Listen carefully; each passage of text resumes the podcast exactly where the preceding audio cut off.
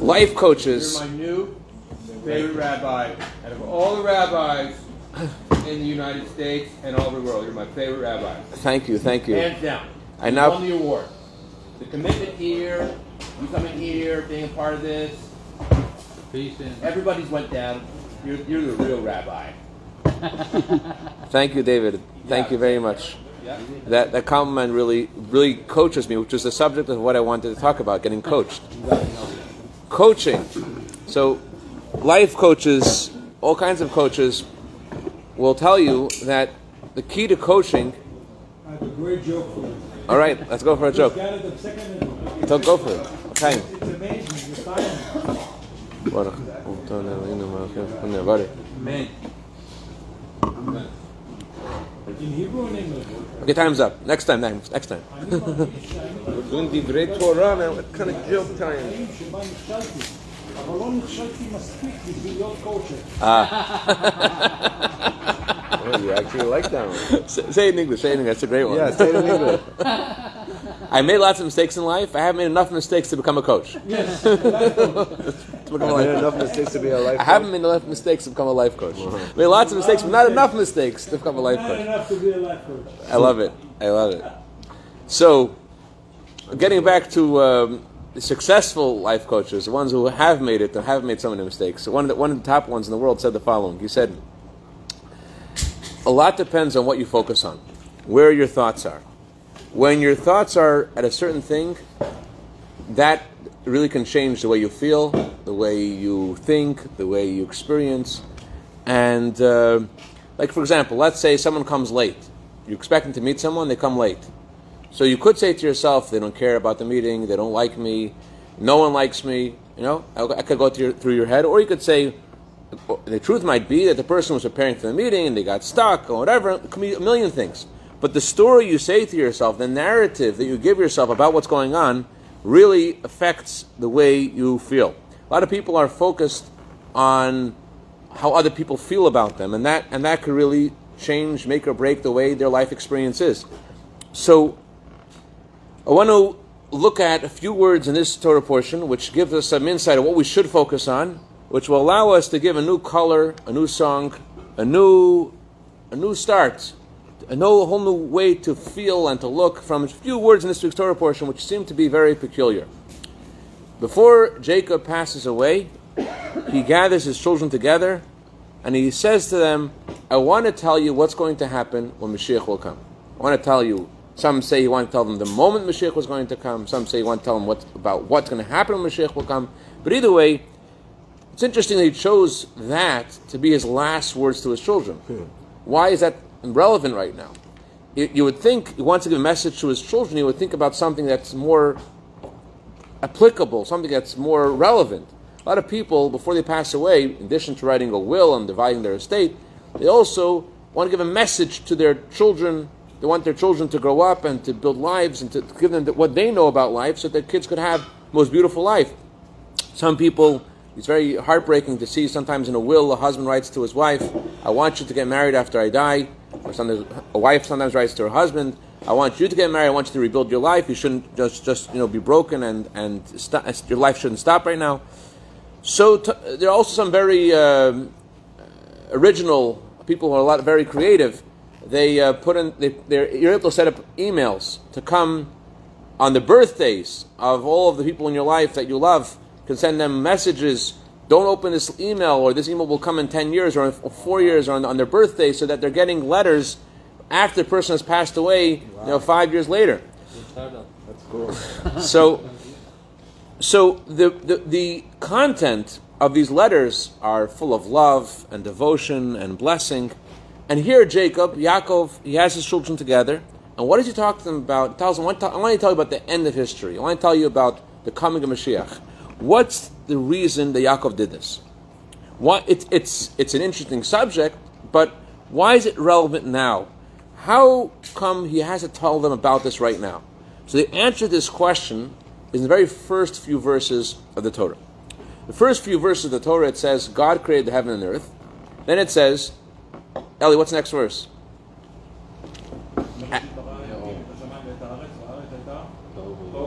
Tova. The world was desolate and empty. There was darkness, and the spirit of Hashem was hovering over the water. So the Talmud says that the um, the word desolate refers to the exile the Jewish people later experienced. The first exile, the exile of of um, the Babylonians, then the exile of Bohu, the word Vohu, which means empty, that refers to the exile of the Median exile, the story of Purim. The word darkness refers to the exile of the Greeks, and the words on the face of the deep refer to the present exile. So the next words, the Spirit of Hashem is on the water, that refers to the coming of Mashiach. Now, the question is, why in the very first verse of the Torah we're talking about exile and darkness and the coming of Mashiach? The world was created. You look at the, the creation of the world, you look at it and you think about it, it's amazing. It's, it, you get very excited thinking about the amazing world that God made. That, that's what the first words of the Torah about, God creating the world. And here, at the very first line about the creation, God starts talking about exile and Mashiach, and what does that mean? The answer is, is that the, before God made the world, before God made anything, He had a plan for creation. People think that there are problems, there'll be problems eventually in history, and the Hashem, He has a solution for the problem. If there will be problems, if there will be a problem, if there will be exile, if there will be hardship, so God says, I have an answer. The answer is I'll send Mashiach. But that's not really the way things are. Hashem has a plan, and the plan is that there should be the coming of Mashiach. And because Hashem has a plan for the coming of Mashiach, that's why there had to be darkness. That's why there had to be the exiles, and not just the exiles of the world. I mean, think about today, the present exile. You all heard today uh, on Chon Islam, maybe some of you didn't hear. Terrorist attack on Israel, and uh, there was, and, and each of us and ourselves, we have our own challenges, our own exiles, our own our own difficulties and problems. And sometimes, you know, we sit down together, we eat and we smile. Sometimes we're not smiling so much. What's the point of it all? What's the point of the whole thing? Why it make the world? So, in order to be able to solve something, there has to first be a problem. In order for there to be to be satisfied by a lunch, you have to first be hungry. In order to be able to create something, there has to be an issue, and that's why you're creative to create this, this, this pattern, this solution, this invention. And a, an invention is made because there's an issue. Because there is darkness, there needs to be light. Because there's darkness, you could see what the light is, you could see the value of light. So the whole point of the darkness, the whole point of creation, is that there should be the coming of Mashiach. The Hebrew word for world, olam, that word actually means concealment. The word world, what is the meaning of the word world? World means Hashem hiding himself. That's what the word world means. So whenever you see darkness, Hashem says to you, you, you we have, there's issues, there's difficulty. You have to know that the reason why there's difficulty, the reason why there's darkness is because there's a plan. And the plan is that there should be a much greater light. That, that's the goal. The good news is that Hashem planted in every Jew a spark of Mashiach. It's not just something that there's once, when Mashiach will come, there'll be one man that God will send, there's a descendant of King David, and he will redeem the world. It's not really the truth. The truth is that every single one of us has a spark of Mashiach. There was a tzaddik, whose name was the Kozhnitzer Magid. The Kozhnitzer Magid says like this, is Eitan Shahigi, he's going to pray mincha, and he's going to play with lots of concentration, and he's going to sing a song afterwards, and it's going to talk from his soul. You should know, says the Kozhnitzer Magid, every inspiration comes from the spark of Mashiach in you.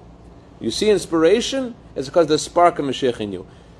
There's different versions of the prayer books, but according to one version, it's there's a prayer you say only on Rosh Hashanah, Yom Kippur, and the holidays when you open the ark. It's a very special time. It's a holiday. You open the ark. You say a special prayer. What do you say in that special prayer? You ask God like this: God, may the Spirit of God rest on me. May the Spirit of counsel and wisdom and fear of God rest on me. What are you asking for? That those words you're saying are words about Mashiach. Now, why are you asking for that?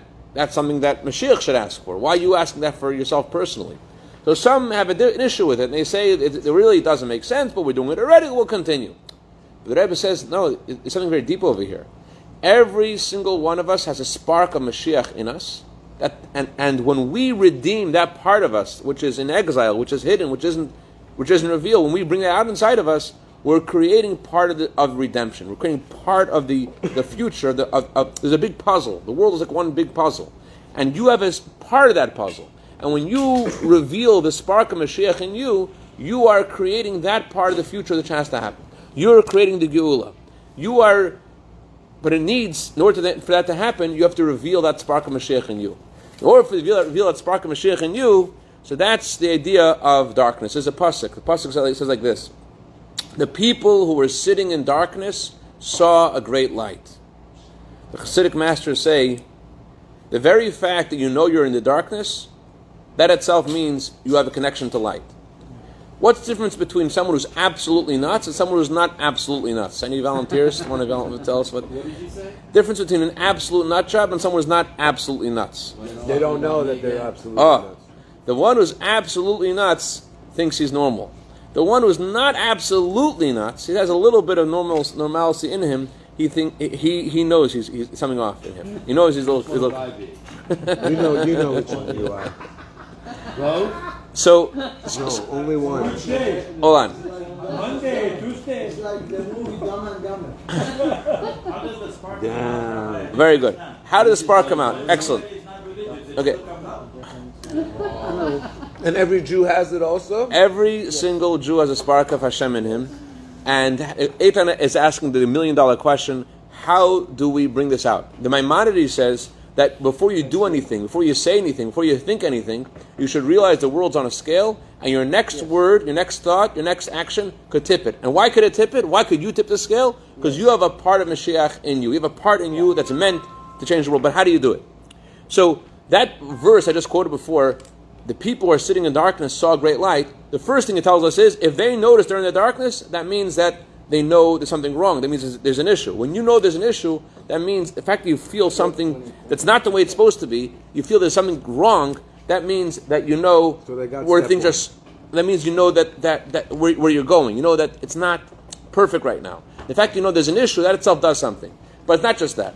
The darkness is meant, it's the, it's the darkness specifically that allows us to create the greatest light. It's when Hashem challenges us and we see things around us that are, are very difficult, you know that Hashem is counting on you because He gave you something to be able to make a difference.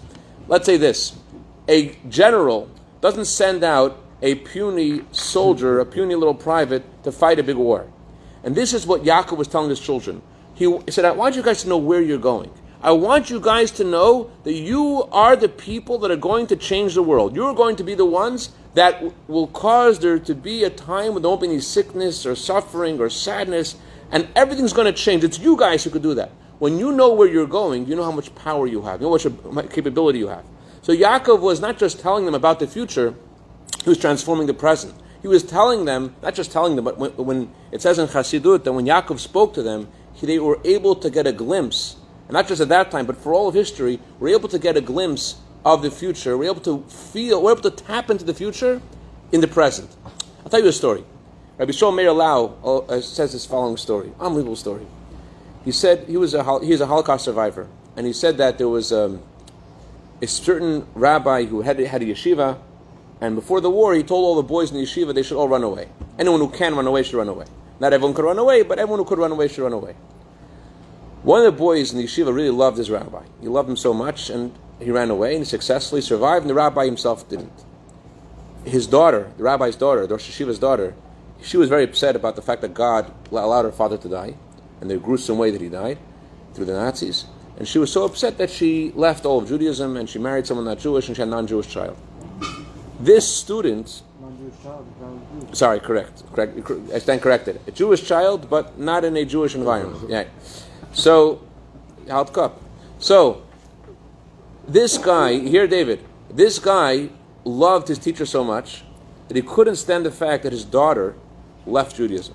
So she moved to some city in Belgium, and he got her number somehow, and he called her up. Hi, I'm Yanko. You remember me? you know your dad's best student. You know that was me. She, hung, she hangs up. He calls up again. She hangs up. He keeps on trying to call. She hangs up. This guy was. This guy must have felt the spark of Mashiach in him. Listen to what he does. Unbelievable. Listen, to the guy does. The guy travels to the city that she lived in in Belgium. I, remember, I don't remember the name of the city. He travels to her city. He travels to her, gets a taxi, goes to their house, and comes to the house. And driver's waiting outside for him. He knocks on the door, and she opens the door, and immediately she recognizes that this is the guy who's calling her, and she slams the door. so what does he do? He knocks on the door again. She doesn't answer. Finally, she answers the door and she screams at him. Says, "What are you doing here? I'm not interested. I don't want to be religious. Leave me alone. I know you- why you're here. I'm not interested." She slams the door. What does he do? What do you do? He knocks again. He knocks again. She doesn't answer the door. He stands there knocking the door. He stands. To the police. That's how you got married? Whoa. Okay, anyway, so um, he knocks on the door. He knocks on the door. Well, it says marriage is two, oh, when two halves of, of a soul connect, so it sounds like the spark of Mashiach. Anyways, so, listen. Wow. Anyway, so he knocks on the door. And he knocks there and is there for half an hour knocking the door. Finally, after half an hour, she opens the door again and she screams and screams, but after she, in the middle of screaming, she has to catch her breath. When she catches her breath, He says, he says, Ma'am, I'm here for a long time. It's hot outside. Can I just please have a glass of water? So her neshama is, is, is, is aroused. Okay. We're not coming inside. No, not coming inside. She brings him a glass of water. Says, You know, ma'am, I'm standing here for a long time. Can you please get me a chair? so, so she says, Listen, you can come in the house and sit down, but you're not going to talk to me about religion. Is that understood? He says, Okay. Okay. he comes in the house, he sits down, he says a bracha shakol b'dvaro on the drink, and he starts to drink, and he says, I just want to know how your dad died. How did your dad die? So she said that he was sitting in the synagogue, he was wearing his tefillin, the Nazis came in, and while he's wearing his tefillin, while he's praying, in the middle of all that, the Nazis came and they killed him and they tortured him.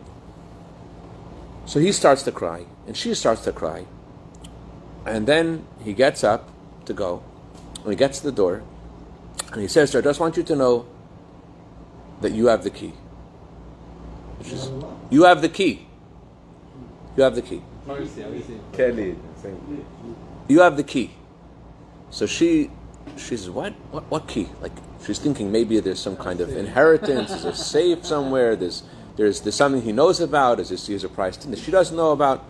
What what key? He starts walking away. She's running after him. What key? He said, Listen, your father had a dream. His dream was that his children and grandchildren should be like him.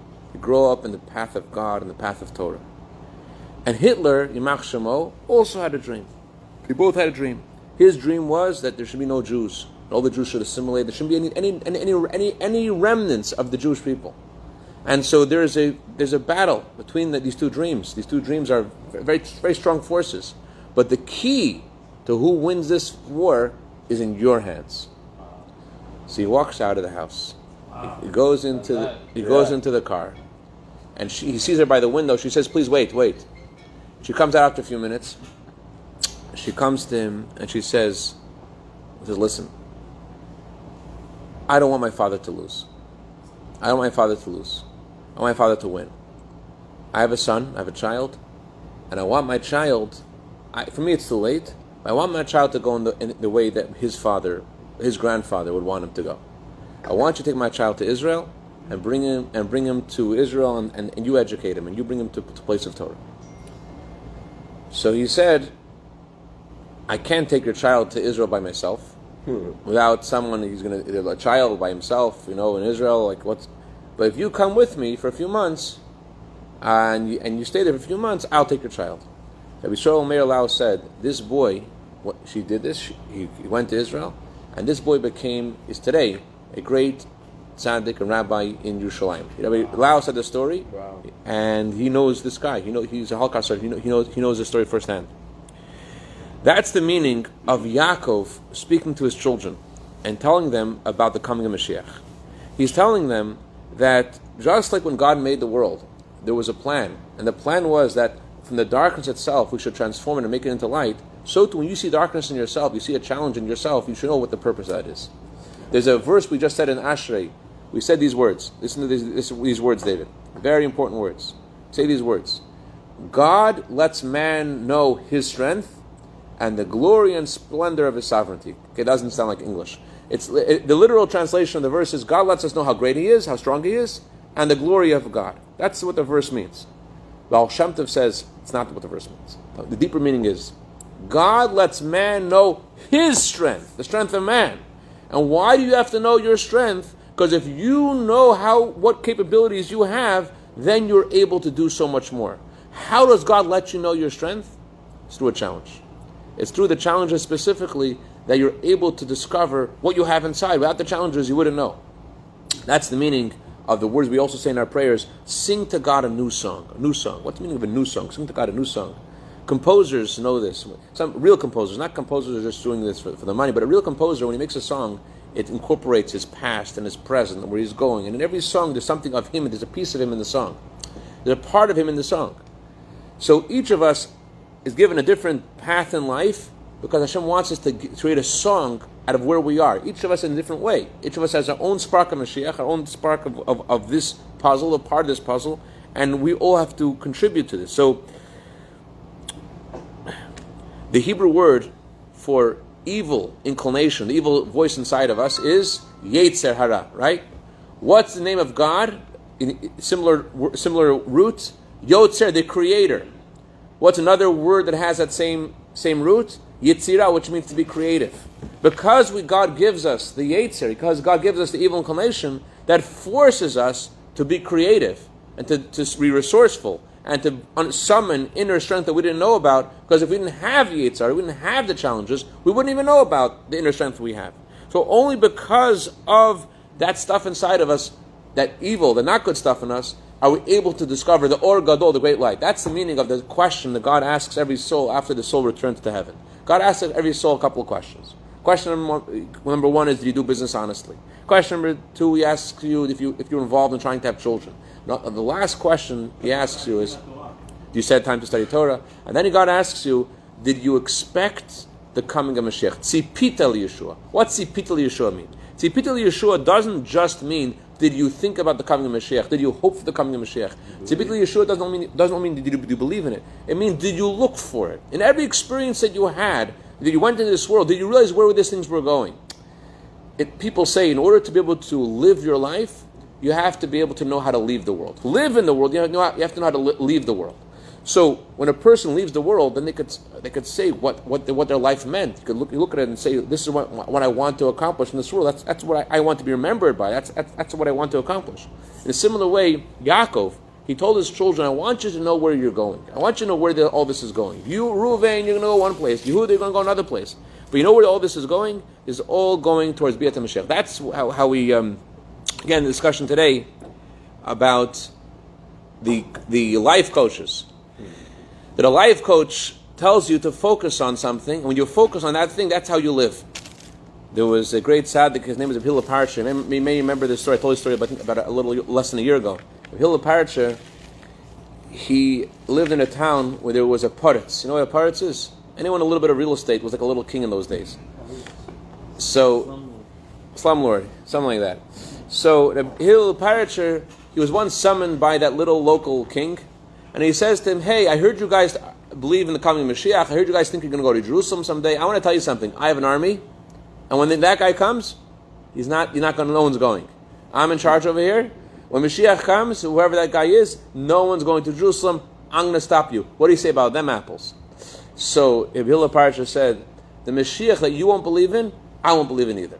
The Mashiach that you don't believe in, I don't believe in either. Why? What's Mashiach mean? Mashiach is not about they say these people met Mashiach. And they asked him, How come you don't come? So you know what Mashiach said? You know I'm not coming? I heard that Yankel has infestation of, of rats in his house. And he said, I need Mashiach to get rid of the rodents. Shlomo has an older daughter. He wants to, to find a shidduch for his daughter. He has Mashiach. I need Mashiach so that I, I should find a shidduch for my daughter. And, and Shmerel says, there's a, there's a leak in my roof. I need Mashiach to fix the leak in the roof. So Mashiach says, I'm not coming for all those things. As the Alter Rebbe once said, the Mashiach people are waiting for will never come. What's Mashiach really mean? Mashiach means a revelation of Hashem in the world. We're going to see how every word of Torah and every mitzvah and every act of kindness and every bracha, we're going to see the, the light that it brought to the world. We're going to see the revelation of Hashem in the world. Of course, all the issues will also stop. All the problems and all the hardship, that will be, be alleviated as well. But Yaakov was telling his children, guys, I want you to know, you know what you're about, you know life, you know where you're going? You're about a time of, of, of all smiles and happiness, and you're going to make that happen. And when you know who you are and where you're, where you're going, then you, the present is also different. The Ikar is the main thing is not the present, the main thing is the future. We should make it happen right away. Just see Mashiach now. Chazak Baruch, Chazak Baruch.